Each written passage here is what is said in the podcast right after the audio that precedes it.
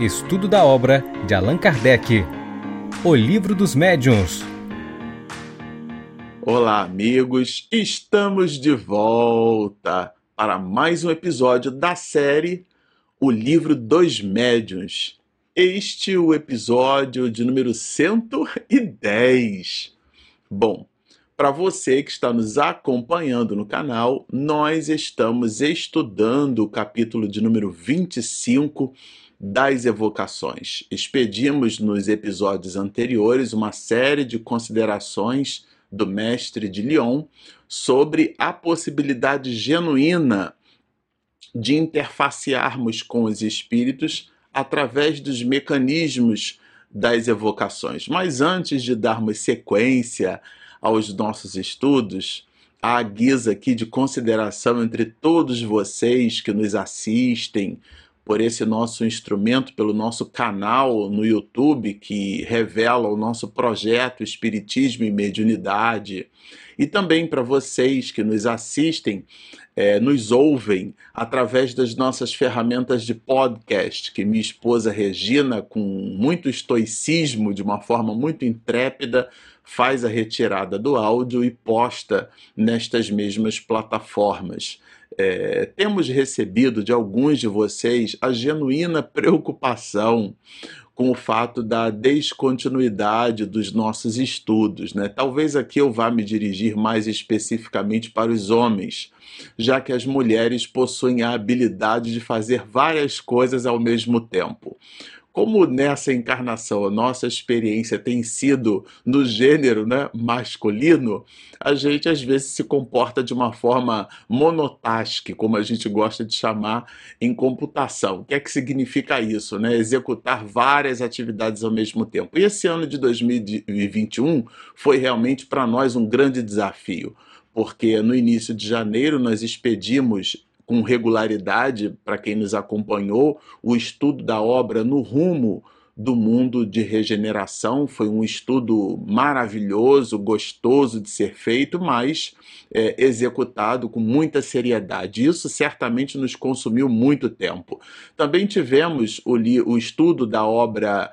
É, Tramas do Destino, que terminamos de gravar o último, ou os quatro últimos episódios dessa obra sensacional. É um livro com 30 capítulos há pouco tempo. Além disso, a gente tem o livro é, Dois Espíritos, que a gente estuda por live com regularidade o próprio livro dos médiuns, essa obra que a gente comenta aqui com vocês, e é, pode não parecer, mas a gente também trabalha, então eu tenho assim uma ocupação de 8 a 12 horas por dia com a nossa experiência profissional e estamos fazendo, a maioria de vocês já sabe disso, né?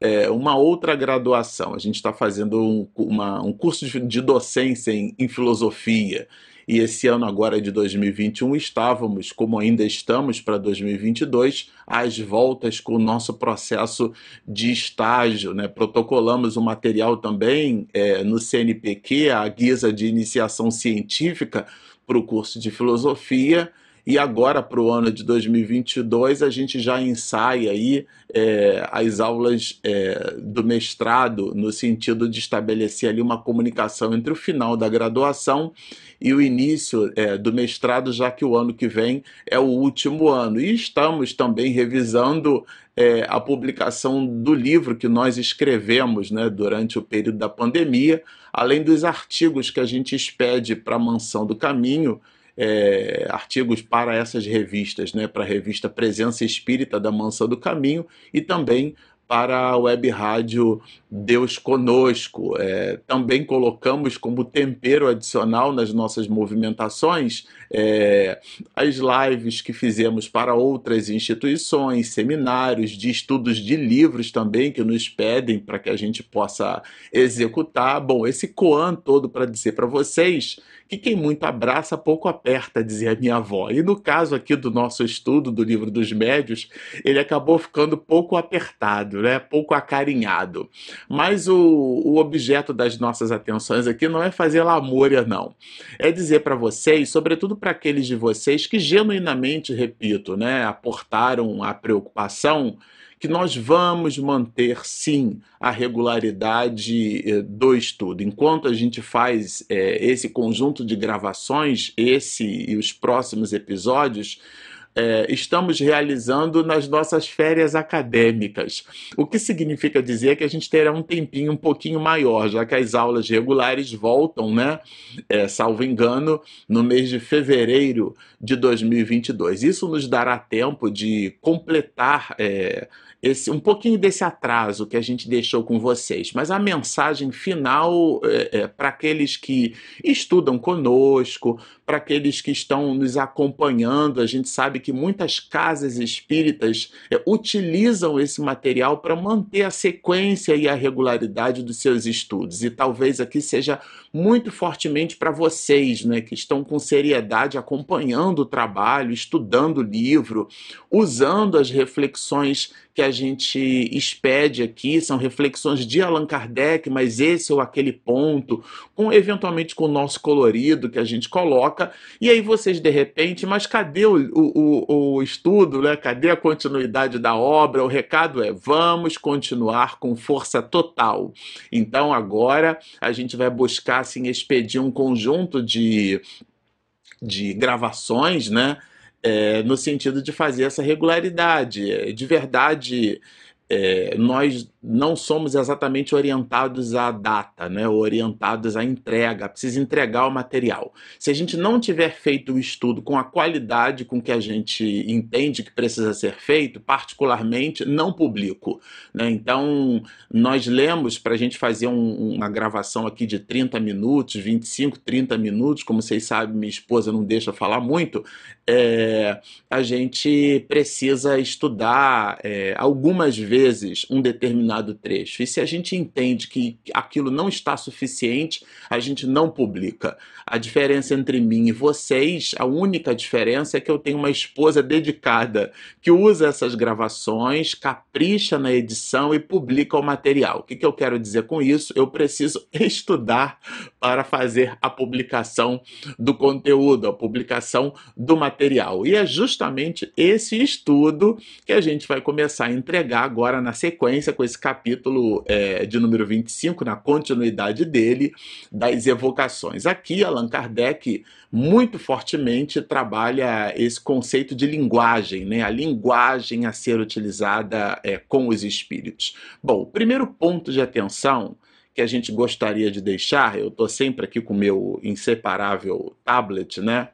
Quando ele fala de linguagem, é, a linguagem, gente, deve ser entendida como um mecanismo que a gente utiliza no processo de comunicação. Então, é, quando Allan Kardec fala da linguagem, ele não está querendo dizer que nós é, estabeleceremos contato com os espíritos, nos servindo de concordância verbo nominal na segunda pessoa do plural, por exemplo, né, que era muito comum antigamente, inclusive, é, em alguns muitos esclarecedores no diálogo com os espíritos. Vós estáis. Claro que isso imprime ali é, um halo de respeito, mas o respeito é, ele também existe na forma coloquial da expressão, determinados pronomes de tratamento como vossa mercê, que depois, por supressão fonética, se transformou em você.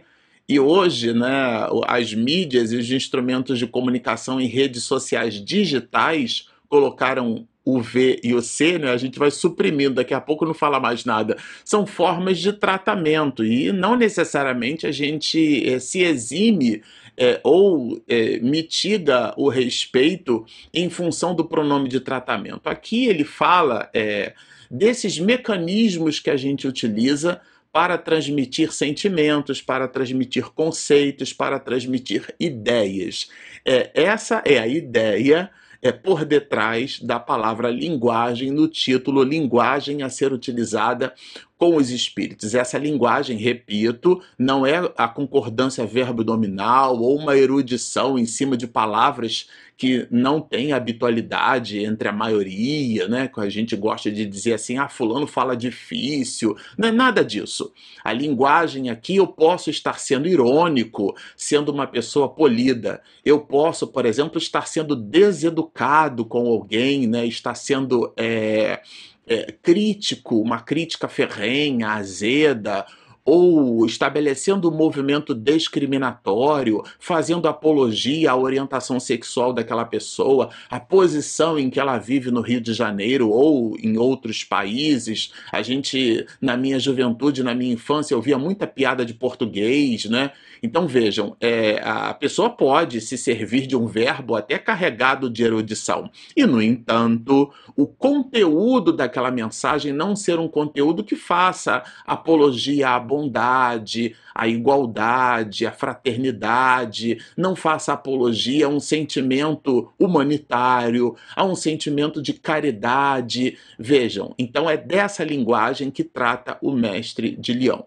Bom, aqui de cara, logo no item 280, ele vai expedir uma informação sobre é, é, a, a ideia do grau de superioridade dos espíritos, é, pivotando essa ideia de grau é, como fazendo parte do centro, do eixo, né, do eixo central por sobre o qual a gente deve então fazer a análise dessa questão da, da linguagem. Né? O grau de superioridade ou de inferioridade dos espíritos indica naturalmente em que tom se deve falar com eles. Então, aqui é, o termômetro, e aí, quando ele fala do tom, é do nível de abordagem que você possa ou deva ter. Uma pessoa, como ele vai dizer, por exemplo, estouvada mais para frente, que é uma pessoa inconsequente, Aristóteles né, é, trabalha muito esse conceito da inconsequência. Uma pessoa inconsequente é aquela que não mede as consequências. Hoje a gente chama isso de irresponsável, né? uma pessoa que não tem responsabilidade. Geralmente, o irresponsável, o menor de idade, é um irresponsável, porque ele delega para as outras pessoas as suas atitudes. Então, uma, uma criança de 10, 11 anos de idade que cometa um desatino, uma vez eu eu tomei conhecimento de um menino voltando da escola de 11 anos de idade que abriu é, a caixa e simplesmente baixou o disjuntor geral de um prédio inteiro, né, e saiu correndo. E aquilo criou um prejuízo enorme, momentâneo, claro, mas um prejuízo enorme para aquele edifício, né? E o que é difícil é tratar dessa criança, né?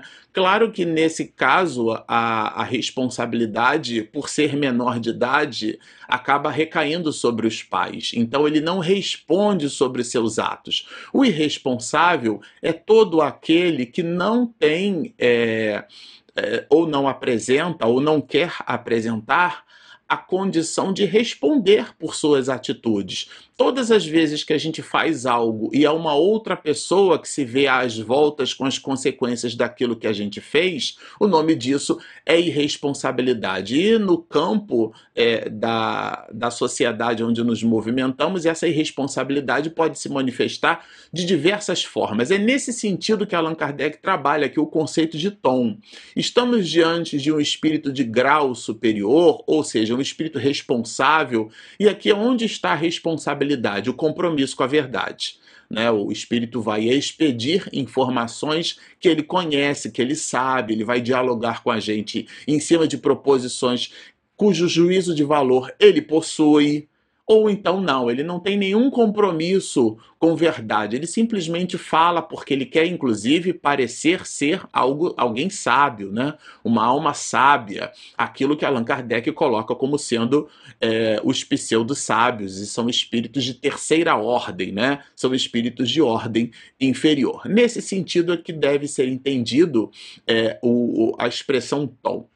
A própria elevação que possuem os coloca acima das puerilidades das nossas fórmulas bajulatórias. Aqui é bem interessante essa ideia, essa reverência que a gente traz no pronome de tratamento, ou busca carregar reverência no pronome de tratamento, fazendo muito mais uma bajulação do que propriamente uma reverência genuína, verdadeira. A gente se empolga, se emociona, se impacta muito pela posição social ou pelas posições que aqueles espíritos tiveram quando animaram personagens entre nós. E a gente faz essa reverência. E o espírito de ordem superior, gente, ele não está minimamente preocupado com isso. Não é com palavras que se pode captar a benevolência deles, mas pela sinceridade dos sentimentos. Seria, pois, ridículo, olha a expressão, hein? Ridículo dar-lhes os títulos que os nossos usos consagram para a distinção das categorias e que talvez lhes lisonjeasse a vaidade quando vivos. Então, vejam, um espírito de ordem superior, de fato, não se ocupa com as idiosincrasias humanas, né? Os títulos humanos, as reverências humanas. Essa é a abordagem de Kardec. Se você estiver diante de um espírito de ordem superior, não fique muito preocupado em, em estabelecer o elogio em cima da convenção humana que a gente, por hábito, né, é, estabeleceu entre nós. Não, a, a reverência com esses espíritos está associada a outros ingredientes, como a sinceridade, a verdade, a responsabilidade, o respeito pelo trabalho. Existem outros valores que dignificam e que aportam, né? Essas mesmas questões. E aqui ele dá um exemplo Allan Kardec dá um exemplo, é um professor. Ele trabalha aqui um, uma das comunicações com o espírito, né, que foi na Terra, é, diz ele aqui, um, um dos príncipes da igreja, né? E esse, esse espírito, essa alma nobre, tudo indica, é, até pela forma como ele se, se apresenta aqui, dá um conselho, uma espécie de puxão de orelha. Eu já vou ler o texto, né? É, o, o, pronome de tratamento era Monsenhor, né? Então, é, e o espírito critica isso, né? A gente separou aqui um trechinho, né? É, e porque Monsenhor é um título dado pela igreja, né? Um título honorífico, né? E, e a pessoa é, recebe esse título quando está vinculado, por exemplo, a, a um poder eclesiástico, a um poder da igreja, né? ou quando possui uma posição de, re, de relevância, de reverência. É um título de reverência, essa que é a ideia, né? E aí o Espírito responde assim: é, deverias ao menos dizer ex-monsenhor, pois aqui só há um Senhor, que é Deus. E fica sabendo, aí veio o puxão de orelha. Quer dizer, eu estou chamando aqui de puxão de orelha.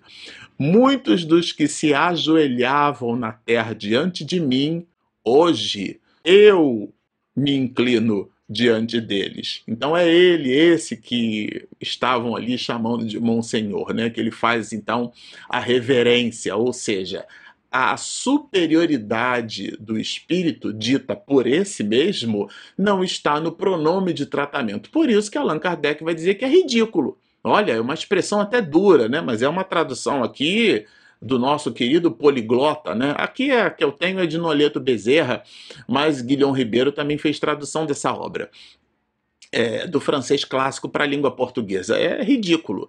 Então, por quê? Porque é de uma puerilidade sem tamanho. Né? Então, ele, ele fala é, agora da, da linguagem com os espíritos superiores. Oferece, entretanto, a linguagem com os espíritos inferiores, ou uma ocupação. É, veja só. É, quanto aos espíritos inferiores, o caráter que revelam nos indica a linguagem de que devemos usar para com eles. Aos que, embora, isso aqui é bem importante, gente, aos que, embora inofensivos e até bondosos, são levianos, ignorantes estouvados, quer dizer, estouvados inconsequentes. Às vezes o espírito se manifesta e tem a genuína intenção de agregar valor. Para usar uma expressão que o mundo corporativo no século XXI tem abusado dessa expressão, né? agregar valor. Às vezes o espírito se apresenta na reunião mediúnica para realmente contribuir. Entretanto, é, geralmente um espírito ignorante no sentido de ignorar, não é, de desconhecer. Às vezes a gente usa essa palavra ignorante como a rudeza, a estupidez. Não. ponto de vista lato, etimologicamente falando, o ignorante é aquele que ignora, é aquele que desconhece. E por desconhecer, ele não tem muito compromisso com a verdade, mas não faz isso de forma é, com o objetivo de, de, de fustigar, para usar uma expressão nordestina, né? para atingir, para poder realmente enganar. É, eles são pessoas que, de alguma forma, esses espíritos são até bondosos, no sentido de que não querem fazer o mal. É nesse sentido.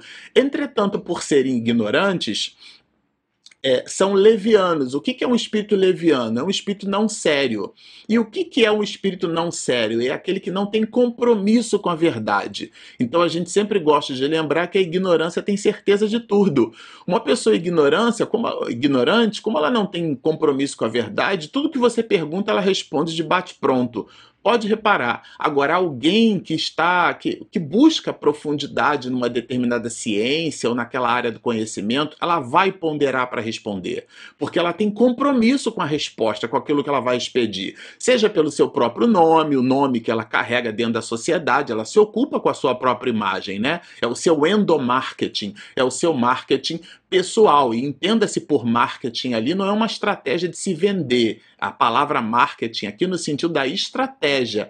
A estratégia pessoal de dar credibilidade ao conteúdo que expede, mostrando na hora que expede esse conteúdo seriedade, responsabilidade, consistência, conhecimento. É nesse sentido. Então a pessoa se preocupa, se ocupa previamente, isto é, estuda antes para poder falar depois. O leviano, ele não tem esse compromisso. Ele simplesmente vai responder, tá? E aí, claro, Allan Kardec vai categorizá-lo aqui como sendo uma pessoa estouvada, isto é, inconsequente, irresponsável, são os ignorantes. Eles não são espíritos propriamente maus.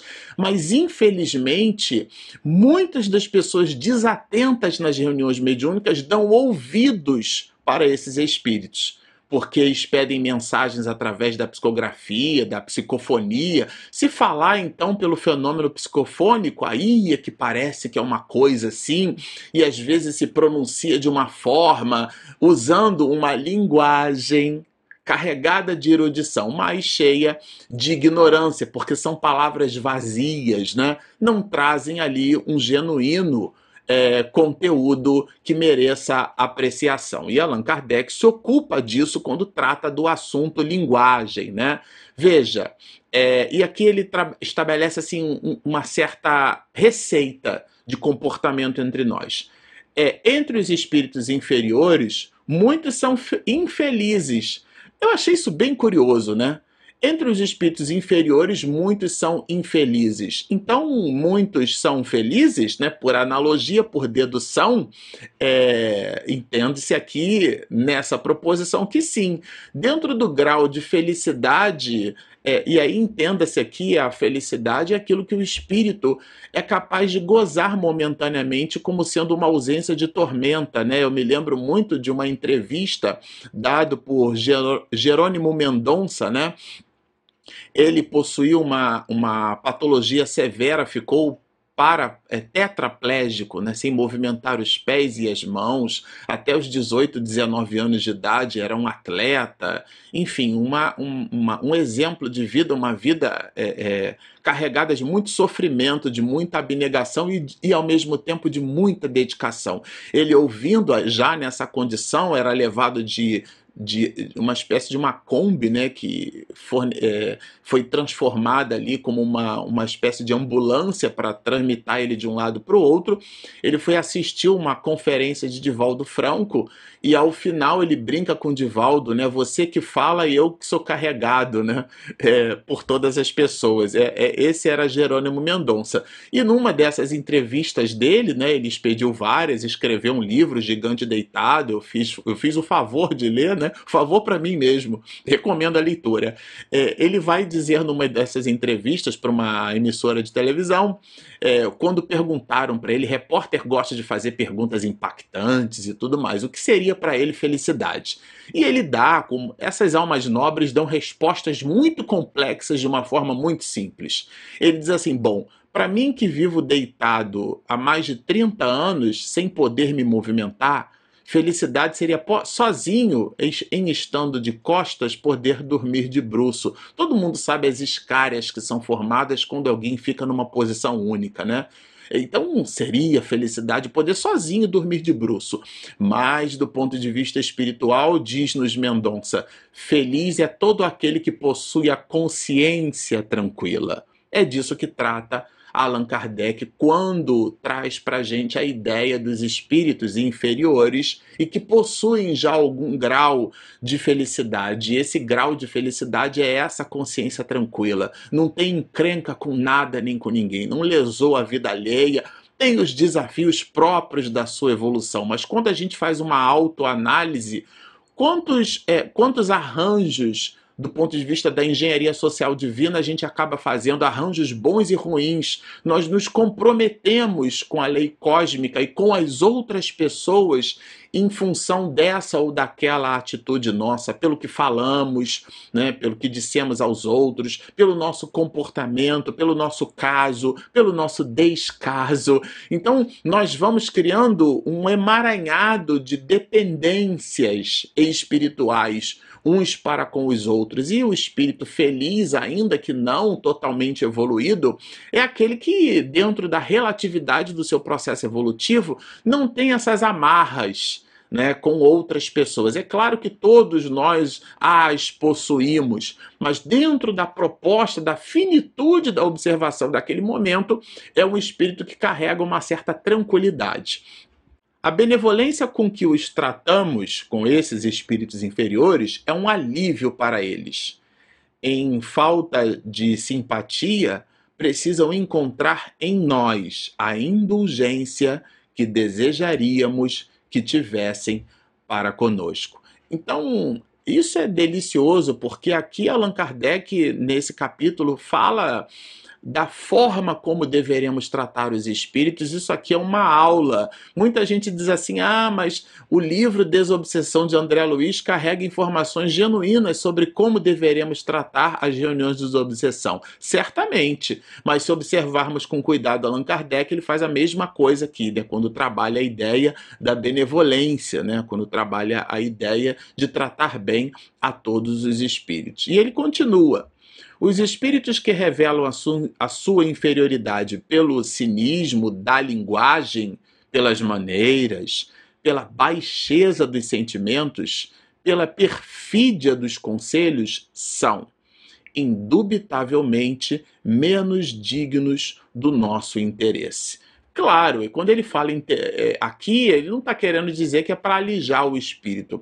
O interesse de Allan Kardec aqui é aquilo que o espírito está dizendo não deve possuir por nós um ponto de atenção e um desdobramento muito grande. Ou seja, a gente não deve perder tempo com aquilo, mas devemos tratar o espírito com benevolência.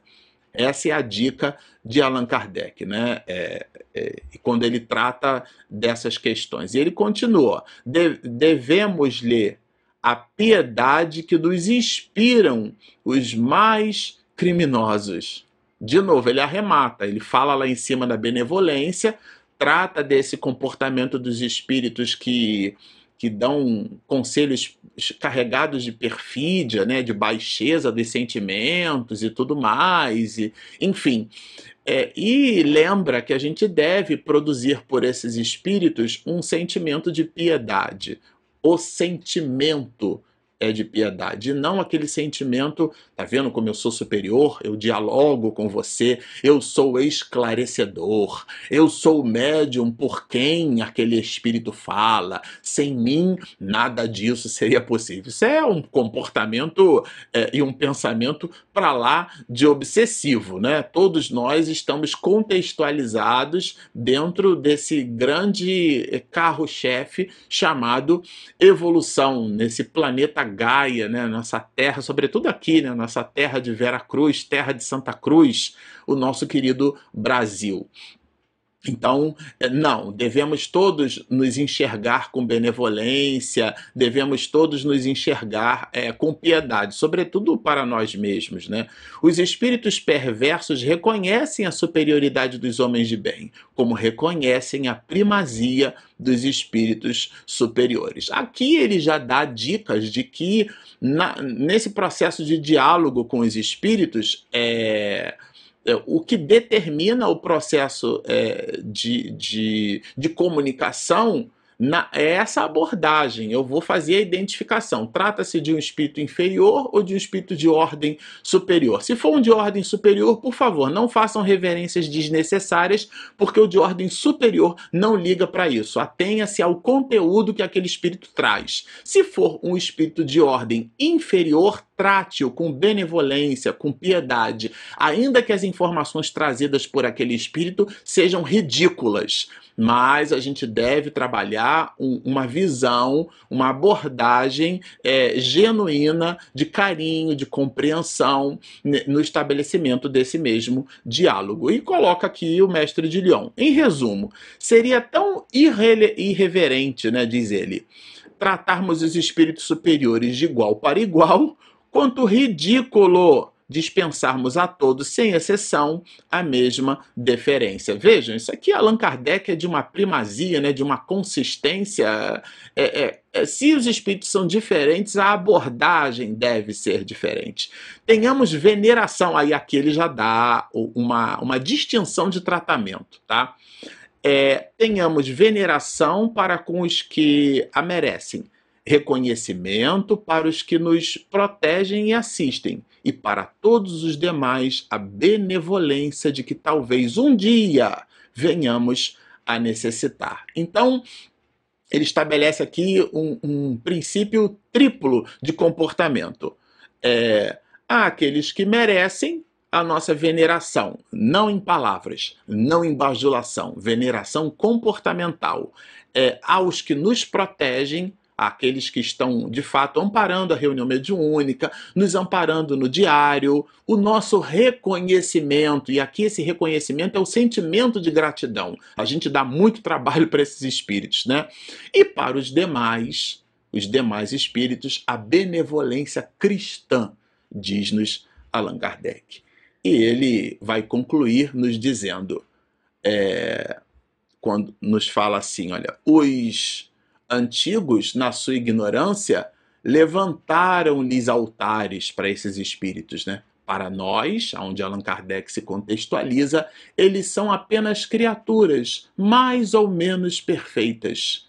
E hoje só erguemos altares a Deus. Nossa! Ou seja, nada de estabelecer aos espíritos uma veneração como se fosse um semideus, né? Ou até mesmo um deus. Quantas casas e instituições veneram determinados orientadores, mentores espirituais, dirigentes, né? patronos daquela instituição e coloca aquilo que Divaldo Franco chama de guiísmo. Às vezes é um fenômeno é, é, obsessivo daquele médium, né? O, o, o mentor da casa não se ocupa, por exemplo, se a, se a janela vai ser colocada nessa ou naquela posição, né? Não se ocupa dessas coisas. E o grupo mediúnico acaba é, entregando ou se entregando a observações cercadas de querelas que nada dialogam com esse enaltecimento que a gente acaba fazendo com esses mesmos espíritos. Bom, nós ficamos por aqui, como vocês observam, sempre gosto de lembrar, ao final, trata-se de um conteúdo maravilhoso, esse livro dos médios é realmente sensacional. E se você nos seguiu até aqui, ouviu, escutou tudo até o final, é, gostou do que ouviu, mas ainda não se inscreveu, por favor, se você está aqui no nosso canal do YouTube, clica lá no nosso projeto do lado aqui, clica em inscreva-se. Do lado tem um sininho para receber as notificações e ah, clica no joinha que ajuda o motor do YouTube a nos encontrar. Nós temos também o nosso aplicativo que é gratuito. Ele está disponível na Play Store e na Apple Store. Bom, estão feitos os convites. Baixem o nosso app, inscrevam-se no nosso canal, sigam-nos e muita paz.